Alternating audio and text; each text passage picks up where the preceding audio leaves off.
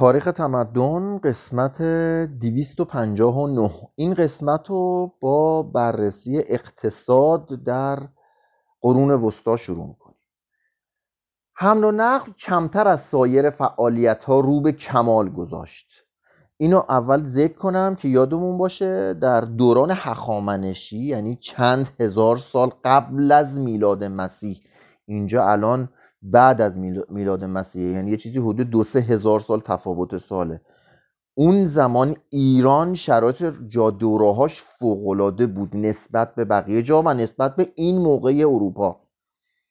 اکثر شاهراهای قرون وسطایی معابری بودند پر از کسافات و خاک و گل. هنوز برای جریان آب باران از میان جاده ها هیچ آبگذری ساخته نشده بود. گودال ها و حفره ها فراوان پیچ و خم ها بسیار و پل ها اندک بودند. معمولا بار و بنه را به وسیله استر یا اسب هم می کردن نه با گاری. زیرا با عرابه و گاری احتراز از گودال ها چندان آسان نبود یعنی با گاری هم حتی نمی‌شد تو جاده ها بری. تا قرن دوازدهم نگاهداری و مرمت جاده ها به عهده مالک عراضی مجاور بود. و معمولا چنین آدمی شکوه داشت که چرا باید مبلغی خرج تعمیر جاده هایی کند که اکثر موارد مورد استفاده جماعتی از مردم رهگذر قرار می گیرد دولت جاده رو درست نمی‌کرد. کسی که جاده کنار خونش بود با درست می‌کرد. اخبار نیز نظیر سفر افراد به کندی انتقال میافت چنانچه خبر مرگ بارباروسا در کلیکیا پس از چهار ماه به آلمان رسید. یک قرون وسطایی می توانست بدون دغدغه شنیدن اخبار موحشی از ضایعات مختلف جهان به صرف ناشتایی بپردازد و اخباری که به گوش وی می رسید خوشبختانه آنقدر کهنه بودند که دیگر فکر چاره نیست حکم نوشدارویی پس از مرگ سهرار با پیدا می‌کرد. اخبارم دیر می‌رسید. چهار ماه بعد خبر می‌رسید دیگه. سوخته بود نگرانی نداشت. با خیال راحت می‌تونستید خبرهای بدم گوش بدید. حالا اینجا یک نکته خیلی جالبی بود و اون اینکه کلمه دلار در اصل یک کلمه آلمانی بوده و یا بهتر بگم از یک کلمه آلمانی گرفته شده که اون کلمه یک محله بوده که در اونجا سکه های طلا بیرون آوردند در آلمان و از اون کلمه دلار مشتق شده. در 1301 لندن استفاده از زغال سنگ را ممنوع اعلام داشت. زیرا دود زغال سنگ هوای شهر را مسموم می‌کرد. باری کلا به 1301 لندن اون موقع. الان خیلی جاهای دنیا زغال سنگ دارن. میسوزونن. نه خیلی جاها ولی جاهای زیادی هست. بشقاب هایی طلا و نقره نه فقط برای خودنمایی یا پنهان کردن ارزش واقعی افراد مصرف داشت بلکه تضمینی در مقابل کاهش بهای پول رایج بود. و به هنگام ضرورت یک نوع ثروتی بود که می‌شد آن را با خاروبار یا کالاهای مورد نیاز معاوضه کرد. یعنی در قرن سیزدهم طلا به عنوان پشتوانه استفاده می‌شد. بشقاباشون ظروفشون طلا بود گیر می‌کردن میفروختند. اکثر خانواده های آن عهد بسیاری از تکالیفی را که امروز به دکانها یا کارخانه ها محول شده است خودشان انجام می‌دادند. نان خود را خود میپختند پارچه های مورد نیاز خود را میبافتند و کفش های خود را خود تعمیر می‌کردند. دوره الان همه مصرف کنندن. اون زمان نه هر کمه کاراشو خودش می‌کرد. و خیلی کم پیش میومد که چیزی کاری با دیگری داشته باشه. اونم کالا به کالا خیلی وقت عوض می‌کردن تو دیگه کار کشید بعد به پول و سکه و اینجور چیزا. شاید صنعت خانگی سالمترین نوع سازمان صنعتی در تاریخ بوده است. کارگر مجبور نبود از همسر و فرزندانش دور باشد. خودش ساعت کار و تا حدودی ارزش کارش را معین می‌کرد و تفاخر وی به هنرش مایه اطمینان خاطر و عزت نفس می‌شد. چنین آدمی هم صنعتگر بود هم هنرمند. بازرگانی نمی توانست بر اصل مبادله یا معاوضه کالا پیشرفت کند. بله. بازرگانی نمی‌تونست با تعویز پیشرفت کنه. باید یک واسطه مثل به نام پول یا سکه میومد وسط. بلکه مستلزم معیار ثابتی برای قیمت گذاری یک وسیله مبادله بی سر و دسترسی به وجوهاتی برای سرمایه گذاری بود. پس از تهاجمات بربرها طلا کمیاب شد. و بعد از استیلای مسلمانان بر مشرق بر مشرق دیگر از سکه های طلای اروپای باختری اثری به جا نمانده بود. در خلال قرون هشتم و سیزدهم تمامی این قبیل سکه ها از نقره و فلزات از نقره و فلزات کمبهاتر بودند. طلا و تمدن با هم به تدریج رو به افزایش و کاهش میگذاشتن. اینجا دیگه توضیح نداره دیگه. می اومدن می بردن طلا و سکه هاشونو مسکوکات طلای بیزانسی که در مغرب اروپا به بیزانس اشتهار داشت در تمامی اروپا رواج بیشتری یافت. پس بیزانس قدرت بیشتری داشته نسبت به غرب و معتبرترین پول عالم مسیحی شد. تا تاریخ 1284 کلیه ممالک بزرگ اروپایی به استثنای انگلستان. پس ببینید تا 1284 کل اروپا مسکوکات داشتن به غیر از انگلستان. صاحب مسکوکات طلای رایج قابل اعتمادی بودند. سکه های قرون وسطایی دستخوش ترقی و تنزل قیمت عدم تناسب میزان نقره به طلا. یعنی چی؟ یعنی آقا سکه رو درست می‌کردن. مثلا باید وزنش یک گرم نقره بود یک اونس نقره بود کمتر بود. ده درصد کمتر بود 20 درصد کمتر بود نصف بود. یعنی شروع کردن به کم گرون فروختن سکه ها به ملت. چون این سکه باید به اندازه اینقدر طلا داشت ولی نداشت. اینجوری بانک ها و دولت ها و کلیساها سر ملت کلا میذاشتن. چون اونا بودن که اینا رو ضرب می‌کردن دیگه. قدرت سلاطین شهرها و گاهی اشراف و روحانیون. بود که هر موقع مختزی می‌دیدن کلیه سکه ها را جمع می‌کردن. برای ضرب مجدد سکه مبلغی می‌گرفتن. می‌گفتن سکه ها رو بدید باید جمع کنیم دوباره ضرب کنیم. بعد یه مبلغی هم ازشون می‌گرفتن که دوباره می‌خوان سکه هاشون ضرب کنن و با آلیاژ پستر سکه های جدید ضرب می‌کردن. تازه همونا رو هم که می‌گرفتن عیار رو میآوردن پایین یه چیز بی ارزشی تحویلشون می‌دادن. بی ارزش تر از قبل. بزرگترین منبع واحد تهیه سرمایه کلیسا بود. چون از همه پولدارتر بود در عالم مسیحیت سازمان کلیسا بزرگترین قدرت مالی محسوب می‌شد. به علاوه بسیاری از افراد برای آنکه جای امنی برای ذخیره داشته باشند مبالغی از وجوه خصوصی خود را در کلیساها و صومعه ها به ودیه می نهادن ناامنی بود. ملت می‌رفتن پولش رو میذاشتن کلیسا اونجا باز امنیتش بیشتر بود. کلیسا از ممر دارایی خود به افراد یا مؤسساتی که در تنگنای مالی بودند پول وام می‌داد. پس کلیسا شروع کرد به وام دادن. کلیسا عمل بانک های روستایی را انجام می‌دادند. اعتبار تجارتی هنگامی آغاز شد که فردی یا خانواده معمولا به حکم اعتمادی به یک بازرگان پولی را برای معامله یا سفر تجاری به خصوصی در اختیار وی گذاشت یا به وی تسلیم کرد و در برابر این عمل سهمی از منافع را دریافت داشت. پس اون زمان هم یواش یواش شروع شد. پول می‌دادن به یه بازرگان ببره یک معامله یه جای دیگه بکنه بیاد یه درصدی بهشون بده. شرکت های سرمایه گذاری اغلب در آن واحد در چندین کشتی یا در معاملات متعددی سهیم می شدن و به این وسیله از خطراتی که متضمن معامله واحدی بود میکاستن شرکت های مختلف هم وقتی مثلا می‌خواستن یک کشتی بفرستن یک کشور دیگه واسه معامله و تجارت شریکی این کارو می‌کردن. چون کشتی ممکن غرق ممکن اون دزدا ببرنش و و. که اگر کشتی از بین رفت مالشون از بین رفت خطری پیش اومد تقسیم بشه. کل مالشون از بین نره به هر کدوم یه مقداری ضرر بخور. بر اثر مساعی ایتالیایی ها بود که شیوه بانکداری در اسنای قرن سیزدهم به طرز بی سابقه راه تکامل پیمود. ایتالیایی ها اولین بانکداران قدرتمند اون زمان بودند. بنگاه های پولی عظیم ونیز چون ونیز هم قدر بود تو اقتصاد فلورانس و جنوا در قرن 13 یا حتی قبل از آن تقریبا تمامی وظایف یک بانک نوین را انجام می‌دادن. عین یه بانک هم کار می‌کرد. حواله هم می‌زدن. الان می‌خونیم. در سر وام هم می‌دادن. در سراسر اروپا و ناحیه لوان کرانه خاوری مدیترانه بازرگانان می توانستند به, به اتکای حسابهای خود در بانک های ایتالیا برات صادر کنند و تصویه نهایی را به عملیات حسابداری رایج میان بانک ها واگذار کنند دقیقا حواله بوده. این بانکی یه شعبه یه کشور دیگه یا یه منطقه دیگه داشته. میر می‌تونسته پولش اونده بده بیاد اینور بگیره جنس اونور بده پول بیاد اینور و اینجور کارا رو هم در اون زمان انجام می‌دادن. بانگای ایتالیایی. اول از همه شروع کردن. آغاز پیدایش بیمه نیز از قرن سیزدهم بود. پس بیمه هم از قرن سیزدهم شروع شد.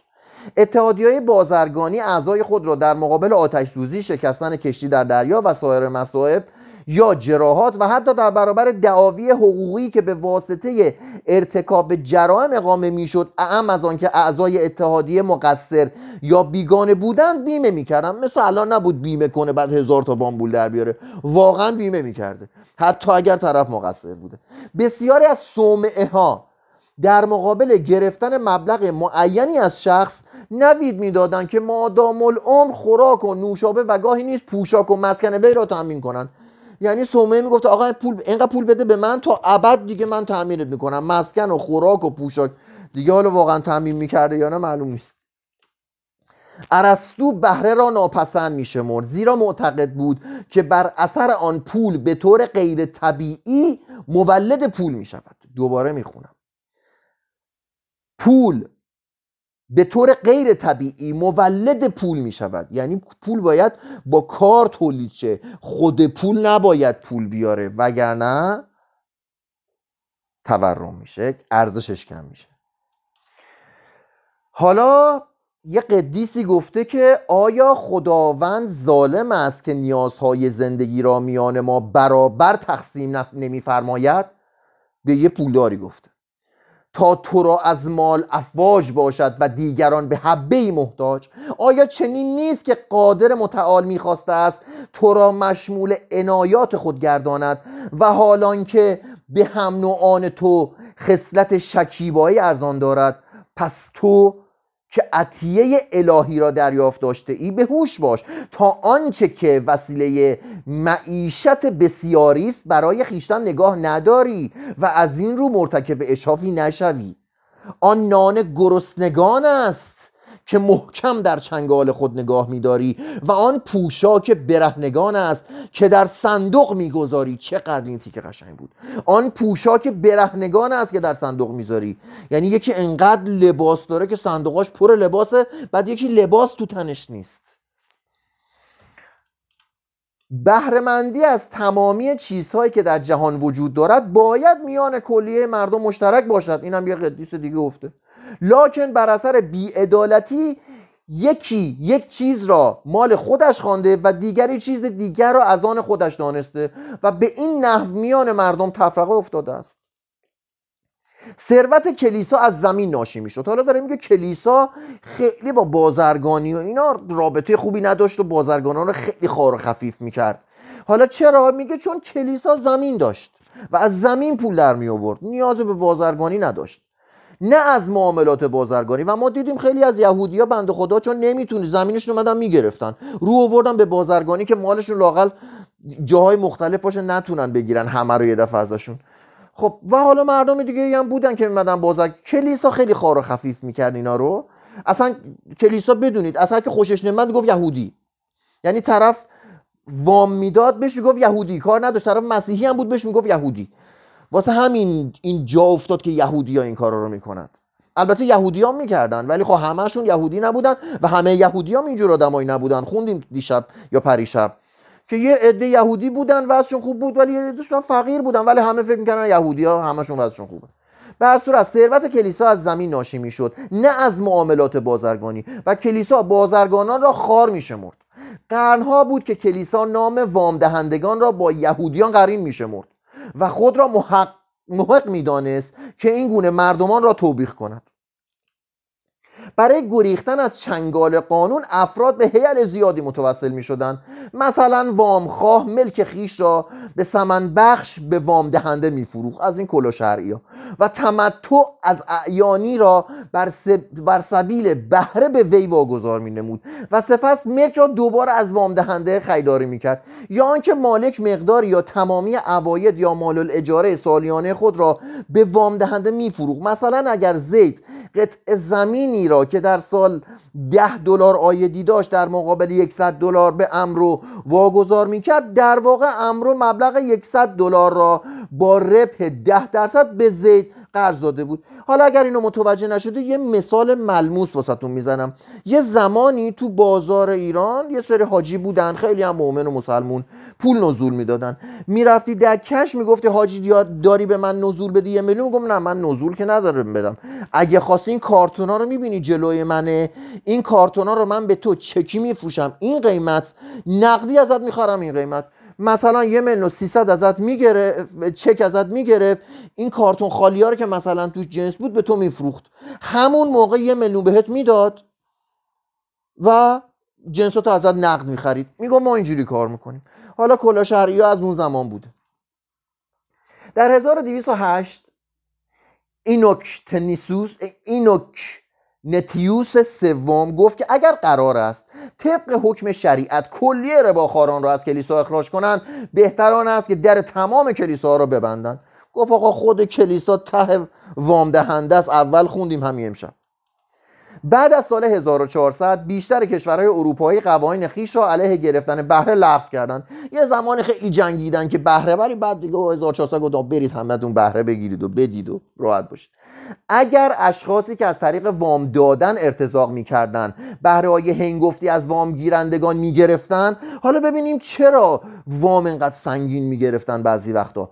به سبب خطرات عظیم جانی و مالی بود که بر خود هموار می‌کردند وگرنه این جماعت قولهای آری از وجدان نبودند.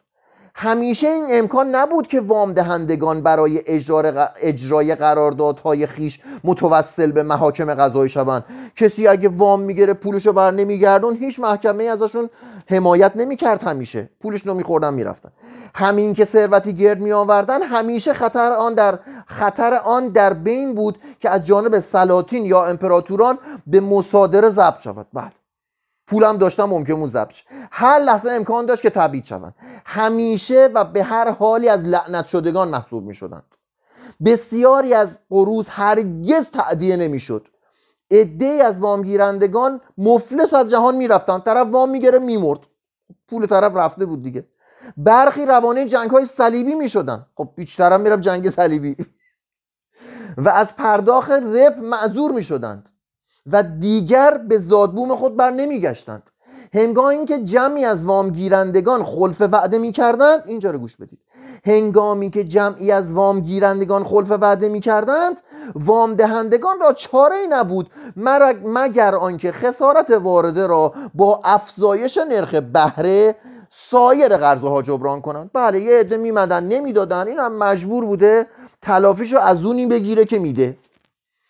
متاسفانه قانون بدیه. وامگیرنده معتمد و مطمئن مجبور بود جور شخصی بدقول و به اسرت افتاده را نیز بکشد.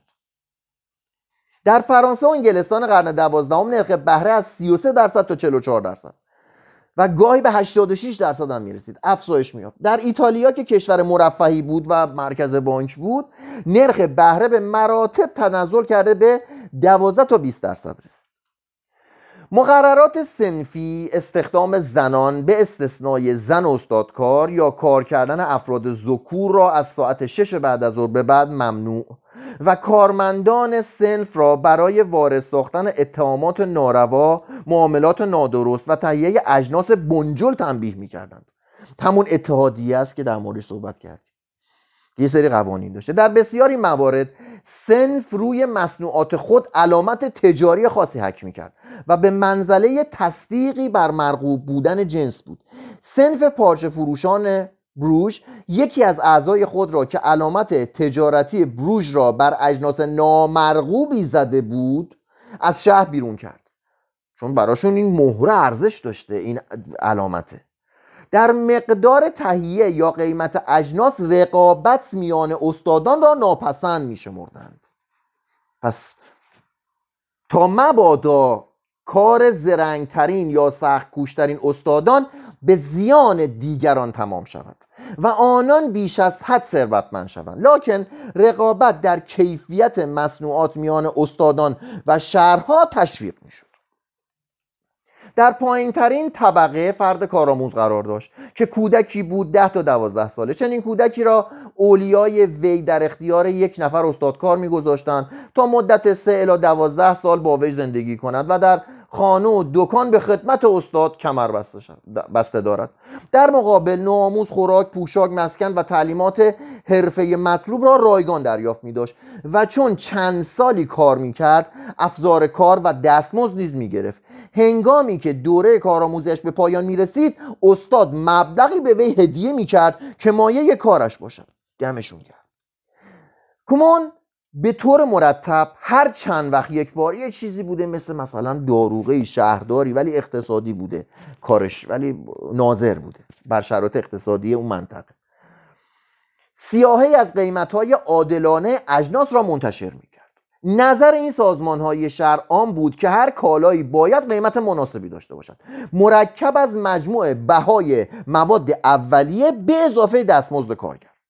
فرضیه مزبور موضوع عرضه و تقاضا و همچنین ترقی و تنزل ارزش پول رایج را نادیده می گرفت با تعیین تعرفه از جانب سازمان شهر جلوی ورود کالاهای خارجی گرفته می‌شد. تو اون زمان تو این شرایط می‌گفتن اقتصاد خیلی ترقی کرد و فوق شد وقتی اینا اومدن و کنترلش کردن. چون جلوی این کارا رو می‌گرفت که الان تو دنیا هست. دیدید که یه جنس قیمتش میشه. قیمت مواد اولیش به علاوه درصدی که دستمزد هست. تموم. باید بقیه بتونن بگیرن و استفاده کنن.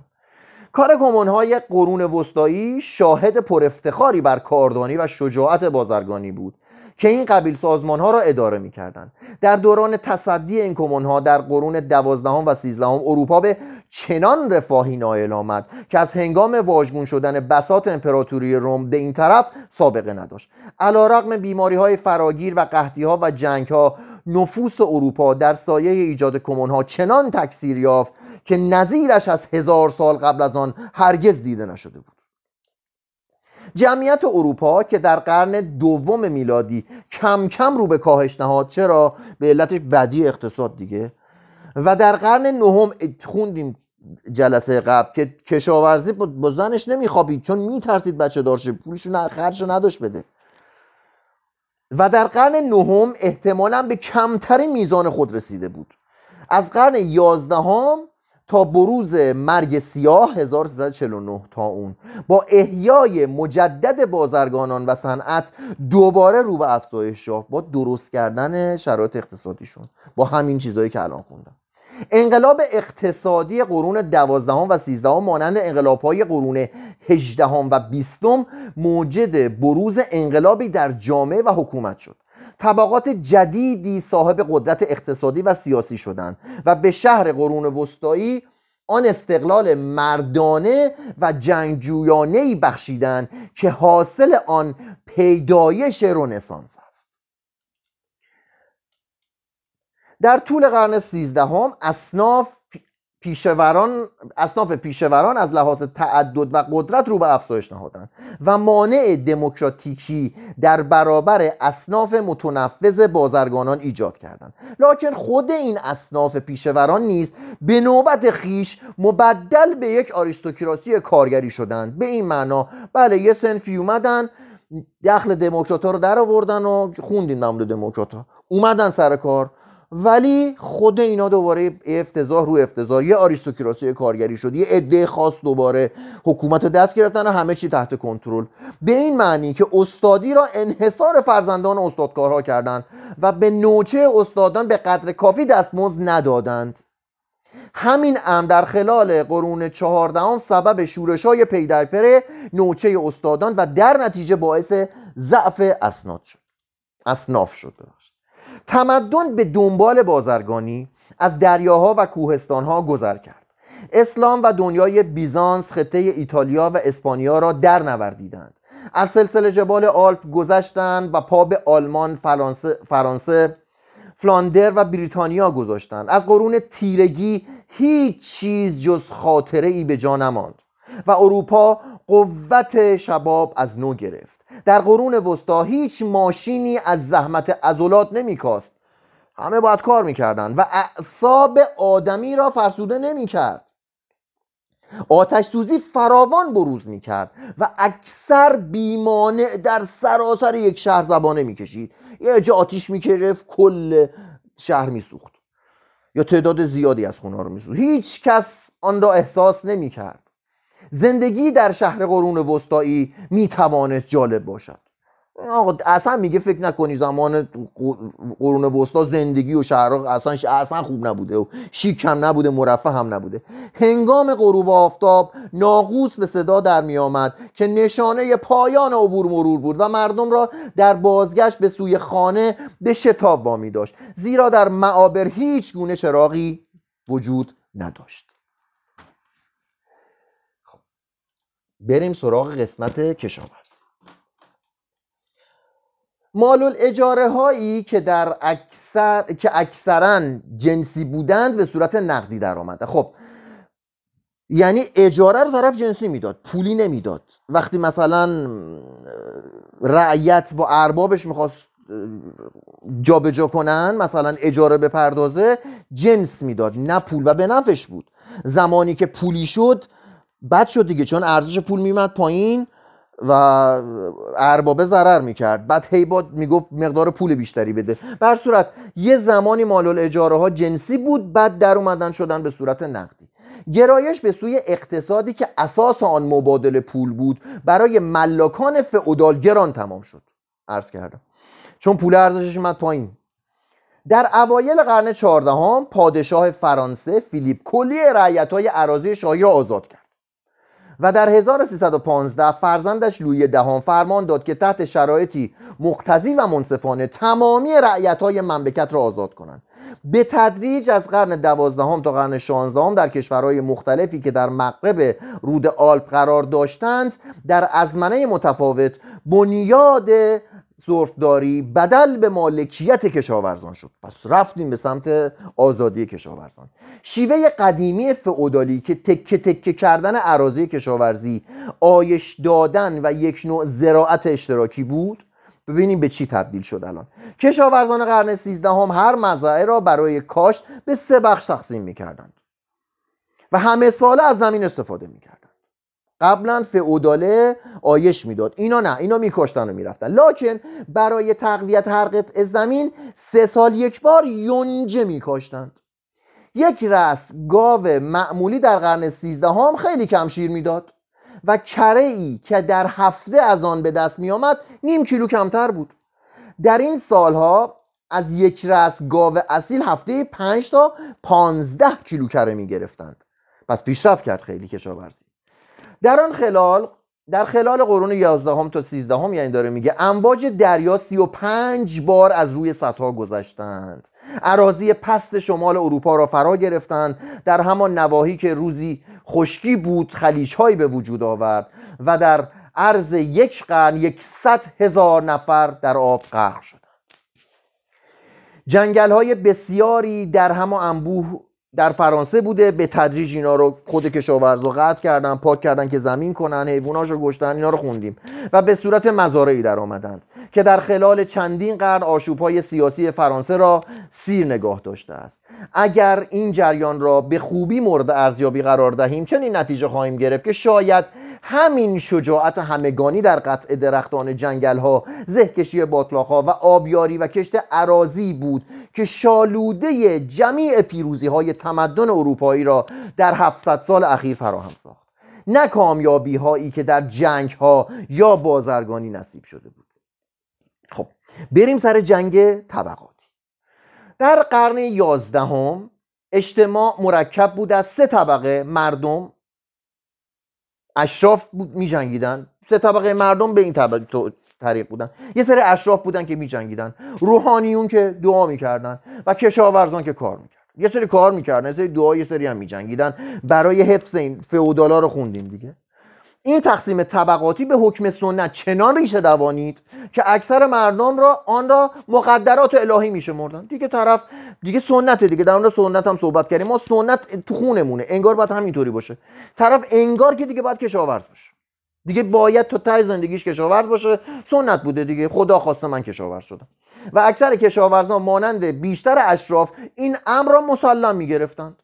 که انسان باید با کمال شکیبایی در هر طبقه که چشم به دنیا گشوده است بماند و پا از آن دایره بیرون ننهد.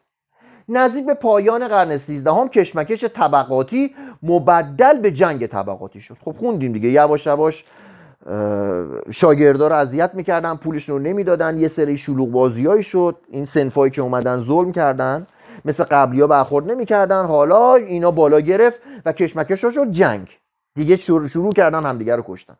یکی از اسقفان قرن سیزدهم در همین باب می‌گفت ثروت اغنیا از راه دزدی هم باشه شده و هر آدم توانگری یا خود دزد است یا وارث یک دزد. جماعت شورشیان بر یک رفت تعدادشون شد بالغ بر یکصد هزار نفر و قوای انتظامی بر آنها چیره شد. خلاصه حمله کردن زدن کشتن لهشون کردن. رهبران این جماعت گرفتار و کشته شدن و گروه بیپناهی که جان سالم به در برده بودند مانند مشتی سگ مورد تعقیب قرار گرفتن و هر کدام از جانبی به سوی زندگی پرمشقت خود هزیمت یافتن زدن این صد هزار نفر رو له کردن و کشتن و متفرق کردن و فراری دادن. محبوبیت رابین هود. رابین هود تو این دوره بود. همان دلاوری که اموال خواوندان بزرگ و بطرک ها را به سرقت برمی داشت و نسبت به مستمندان مهربان بود حاکی از تضاد طبقاتی انگلستان در قرن دوازدهم است. شدیدترین کشمکش ها در خاک ایتالیا صورت پذیرفت. در قرن چهاردهم چون می‌دونی ایتالیا ته دین بوده اون موقع کلیسا اصلا ایتالیا بوده دیگه. در قرن چهاردهم کشمکش وارد دومی مرحله خود شد. قرن بعدی دوباره شروع شد. و این معنی به این معنی که به صورت جنگی درآمد پراکنده و متناوب میان کارخانهداران ثروتمند و کارگران کارخانه پس دوباره شروع شد این جنگ. میخوابوندن دوباره شروع شد. میخوابوندن دوباره شروع شد. گشنه بودند. دیگه نمی‌تونستن بشوننشون. انقلاب اقتصادی قرن سیزدهم شالوده و اساس اروپای جدید بود.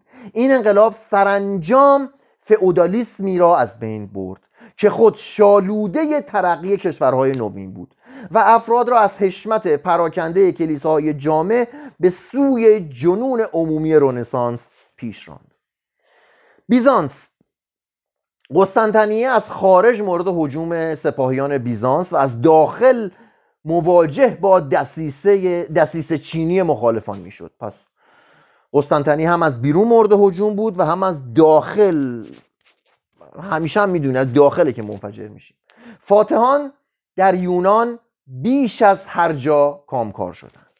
یونان بیپناه بازیچه دست مشتی از دریازنان اسپانیا شد. دو سال بعد از سقوط قسطنطنیه به تشکیل یک دولت بیزانسی دست کمی دورتر از این حوزه در مشرق یعنی در ناحیه ترابزون الکسیوس و کومننوس فرزند مانوئل حکومت بیزانسی دیگری تشکیل داد. پاپ از لشکریان ببخشید یه خط جا انداختم. اگر ناگزیر به بازگشت به آسیای صغیر نشده بود احتمال داشت قسطنطنیه را نیز بار دیگر تسخیر کند. علت بازگشت وی آن بود پس یه بنده خدایی اومد رفت بره قسطنطنیه رو بگیره که یه دفعه دید که پاپ داره با مغولا آشتی می‌کنه. دور زد برگشت. گفت الان روم محمد دست میدیم. پاپ از لشکریان پیش تازنده مغول دعوت کرده است که از سمت شرق بر قلم روی وی هجوم برند.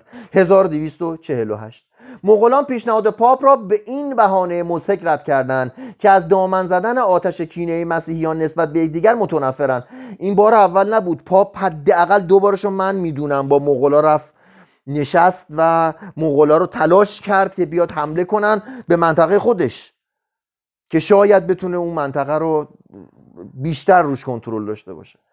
فقط با هزار تن سپاهی و فقط با هزار تن سپاهی رو به پایتخت نهاد و چون عده مدافعان شهر را اندک دید وارد قسطنطنیه شد. خب طرف دور زد برگشت رفت قسطنطنیه هم گرفت و با یک یورش آنجا را تسخیر کرد. امپراتوری بیزانس که به نظر جهانیان مرده بود دوباره سربلند کرد. خب بریم یه ذرم از ارامنه بخونیم. در حدود سال 1080 بسیاری از خانواده های ارمنی که با سلطه ترکان سلجوقی مخالف بودند سرزمین خود را رها کردند و از کوههای ترست گذشتند و سلطنت ارمنستان صغیر را در کلیکیا بنیان نهادند. خب ارمنیا محل خودشون ول کردن رفتن یه جا دیگه چند صد متر حالا چند کیلومتر اونورتر اونجا یه سرزمین بنا کردن. در حالی که ترکان کردها و مغولان بر سرزمین اصلی ترکمن اصلی ارمنستان فرمان بودند کشور نوبنیاد مدت سه قرن استقلال خود را حفظ کرد. حتوم اول امیدوارم اشتباه نخونده باشم از آنجا که یعنی ارمنی بودن دیگه ایشون از آنجا که مسیحیان را مردمانی موثقی نمی‌دید با مغلا متفق شد و از اخراج ترکان سلجوقی از ارمنستان ابراز مسرت کرد. اون دیگه را به مغلا گفت بیان این ترکا رو بریزید بیرون دیگه ما با ما و مغلا ما با هم دیگه اینجا آشتی کنیم. 1240 لکن مغول به دین اسلام درآمد. هیچ. مغلا نرفتن مسیحیشن اومدن مسلمان شدن. بنای تاخت و ساز را بر ارمنستان صغیر نهادن. حمله کردن به خود ارمنیا. و آن سرزمین را ویران کردن. 1303 خب. حالا مغولات دخل روسیه هم اووردن می‌خوایم بریم بخونیمش. در قرن یازدهم روسیه جنوبی مقهور قبایلی بود نیمه وحشی مانند کمانها، بلغارها، خزرها مانند اینها. ما بقیه روسیه, روسیه اروپایی به 64 امیرنشین تقسیم می شد که مهمترین آنها عبارت بود از کیف. اصلا موقع مسکو نبوده. 64 تا امیرنشین بوده. در قرن سیزدهم چندین امیرنشین باز به اجزای کوچکتری تقسیم شدند زیرا هر امیری بخشی از قلمرو خود را در اختیار فرزندان خیش گذاشت. اساس فئودالیسم و حمله مغول دو عامل عقب افتادگی روسیه در حین پیشرفت اروپای غربی محسوب می‌شد. اداره امور و اجرای قوانین اکثر در دست کشیشان بود. در خلال سالهای 1054 و 1224 83 جنگ داخلی در روسیه بروز کرد. تو حدود زیر 200 سال 83 جنگ داخلی تو روسیه بوده. 46 بار بر روسیه هجوم برده شد. 16 بار ایالات روسیه با ملل غیر روسی جنگیدند. در 1113 توهیدستی نفوس, نفوس کیف که ناشی از جنگ و بهره های گذاف استثمار و بیکاری بود مسبب بروز انقلاب شد. مردم خشمگین به خانه های کارفرمایان و وامدهندگان هجوم بردند و به چپاول پرداختند. نرخ بهره وام ها را تقلیل دادند. مردم شلوغ کردن نرخ بهره رو آوردن پایین. اختیاراتی را که کارفرمایان در مورد کارگران خیش داشتند محدود ساختند. یه ذره به, کار... به کارفرمایان هم دست و بالشون بستن که مردم رو ساکت کنن. مانع از تشدید انقلاب و مسبب استقرار صلح شد این شرایط. از سال 1096 به بعد همسایگان بربر کیف شروع به دستاندازی بر قریه ها و قصبه ها و نواحی دور و کرانه آن سرزمین کردند. به تاراج دیرها دست زدند. کشاورزان بیپناه ها گرفتن و به بردگی فروختند. تسخیر قسطنطنیه و افتادن تجارت آن به دست ونیزی ها و فرانک ها در سال 1224 که خوندیم و تهاجمات مغول در خلال سال 1229 تا 1240 ویرانی کیف را تکمیل کرد. مسکو در 1156 تأسیس شده بود. در این عهد دهکده کوچکی بود. 1156 مسکو یک دهکده بوده همه کار کیف بوده. در نیمه دوم قرن دوازدهم رهبری روسیه از دست روسهای صغیر ساکن اوکراین به چنگ اقوام خشنتر و جسورتری افتاد. که در ناحیه اطراف مسکو و کرانه اولیای ولگا زندگی می‌کردند و به روزهای کبیر مشهور بودند. عده بسیار زیادی از مغولان وارد خاک روسیه شدند. در قفقاز سپاهی از افراد گرجی را شکست دادند و به چپاول شبه جزیره کریمه دست دادند. کمانها که خود مدت چند قرن علیه کیف مبارزه می کردند دست کمک به سوی روسها دراز کردند و گفتند امروز مغولان سرزمین ما را متصرف شدهاند. فردا نوبت شما خواهد بود. برخی از عمرای روسی متوجه وخامت امر شدند. لشکری چند فراهم آوردند و به کمک کمانها شتافتند. مغولان چند تن ایلچی نزد روسها فرستادند. پیشنهاد کردند که حاضر به عقد اتحاد علیه کمانها هستند. اما روسها ایلچیان مزبور را به قتل رسانیدند. باز دم روسها تو اون زمان گرم هوای همسایشون رو داشتند. با اینکه جنگ هم باش داشتن قبلا. در نبردی که در کرانه رود کالکا نزدیک دریای آزوف روی داد مغولان لشکریان متحد روس و کمان را شکست دادند. ولی فایده نداشت همشون دخلشون اومد. 1223 لشکریان مغول به مغولستان بازگشتن مغول... مغولا کلا اکثرا حمله می‌کردن غارت می‌کردن برمیگشتن یه جاهایی هم میموندن دیگه. در همان حال که آنان سرگرم تسخیر خاک چین بودن پس مغول روسیه برگشتن رفتن سراغ چین. عمرای روسی دوباره مبارزات برادرکشانه خود را از سر چی؟ مغول ول کرد رفت روسا دوباره افتادن به جون هم بکشتن. حالا به جای که متحد که این دوباره برمیگرده افتادن به جون هم دیگه.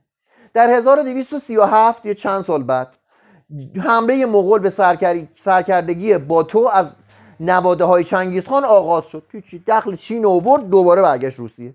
این بار عده لشکریان مغول به 500 هزار نفر رسید. از 500 هزار نفر بیشتر. میگه بالغ بر 500 هزار نفر که تقریبا همگی بر مرکبی سوار بودند خیلی مغولان از منطقه اله شمالی به دریای خزر بالا آمدند. بلغارهای ناحیه بلگار از دم تیغ گذراندند. پای تخت آنان بلغار را ویران کردند. آنگاه با تو به امیر ریاضان پیام فرستاد که اگر خواهان صلح هستی یک دهم اموالت را به ما تسلیم کن. امیر پاسخ فرستاد که وقتی همگی ما مرده باشیم تمام اموالمان از تو خواهد بود. دمش کرد ریاضان از امیرنشین های مختلف روسیه استمداد جست. همگی از دادن یاری خودداری ورزیدند. این دفعه روسا کمک نکرد. 1238 به کیف رسیدند. ابتدا نمایندگانی به شهر روانه کردند و تسلیم کیف را خواستار شدند. مردمان کیف نمایندگان مزبور را به قتل رسانیدند. مغولان مقاومت مختصری را هم مختصری را در هم شکستند به تاراج شهر دست دادن و هزاران نفر را به هلاکت رساندند رفت کیف هم گرفت همه هم کشت. شش سال بعد که جوانی کیف را دید آنجا را شهری توصیف کرد که دیویس کلبه که زمین های اطراف آن همه, همه جا پوشیده از جمجمه های مردگان بود. شش سال بعد طرف رفته گفت همینطور جمجمه مرده اونجا می‌دیده. طبقات عالیه و متوسط روس هرگز جرأت نکرده بودند که کشاورزان یا خلایق شهر را مسلح کنند. روس جرأت نکرده بود اسلحه به دست مردمش دست کشاورزان. مغولا اومدن همه رو کشتن رفتن. خود روس هم زدن لتو پارک یعنی که داده بود شاید مغول از پس خودش هم بر شاید اون کشاورز بیچاره به اون دو نفر دو تا مغول هم کشته بود بعد خودش کشته بود به همین سبب هنگامی که مغولان آمدن نفوس شهر چون قادر به دفاع از خیش نبودن همگی یا از دم تیغ گذشتن یا به میل فاتح به بردگی در آمدن. مغولان در اروپای مرکزی پیش رفتن و در نبردهای متعددی فاتح و مغلوب شدند هنگام بازگشت از راه روسیه بار دیگر به چپاول پرداختن. هیچی. روسیه رو غارت کرد رفت اروپا دوباره یه سری غارت کرد. دوباره برگشت اومد از روسیه. یعنی فکر نکنید فقط ایران اومده. یه دور اومده روسیه رو غارت کرده. برگشت چین دوباره اومده روسیه. رفته اروپا برگشت دوباره اومد روسیه. در کنار یکی از شعب ولگا شهری بنا نهاد. تازه اومد اینجا یه شهر رو انداخت موند. حالا تازه موند. ببینیم حالا چیکار می‌کنه. از آن پس تو و جانشینان وی مدت چهل سال بر قسمت اعظم خاک روسیه حکم فرمایی کردن چهل سال اومدن موندن تو روسیه. به عمرای روس فقط به شرطی اجازه حفظ عراسی و, و تمتع از آنها داده شد که همه ساله به خانه اشاعر مغول یا حتی به خانه بزرگ آنها خراجی سالانه بپردازد می‌خواد بمون تو زمینت خراج من رو باید بدی. بسیاری از روسها با مغولان وصلت کردند. و محتملا از اینجا بود که پاره از ویژگی های جسمانی و اخلاقی نژاد مغول در تیره روسی راه یافت. داره میگه روسا به مغولا خیلی زیادن. 240 سال اونجا موندن با هم ازدواج کردن از یک خونن نسبتا.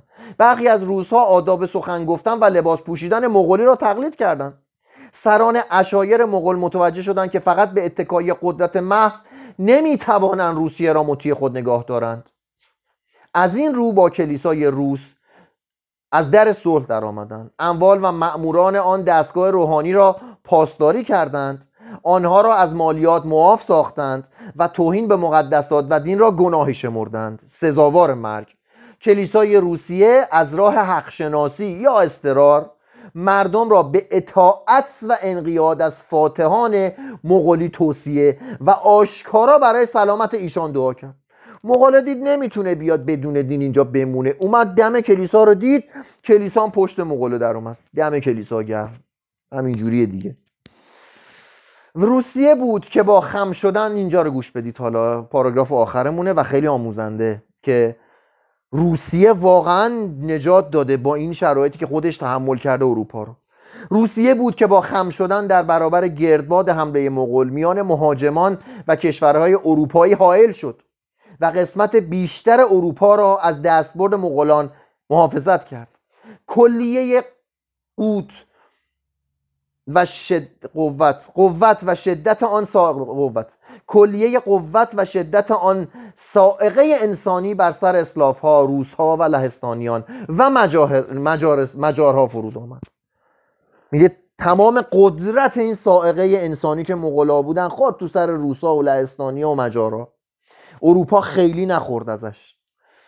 اروپای باختری بر جان خیش لرزید لکن هیچ گزندی ندید. شاید بدان علت که مدتی بالغ بر دو قرن روسیه همچنان منکوب خفیف راکت و توهی دست مانده بود. ما بقیه اروپا توانست به سوی آزادی سیاسی و فکری ثروت تجمل و هنر پیش رود. شب همتون بخیر.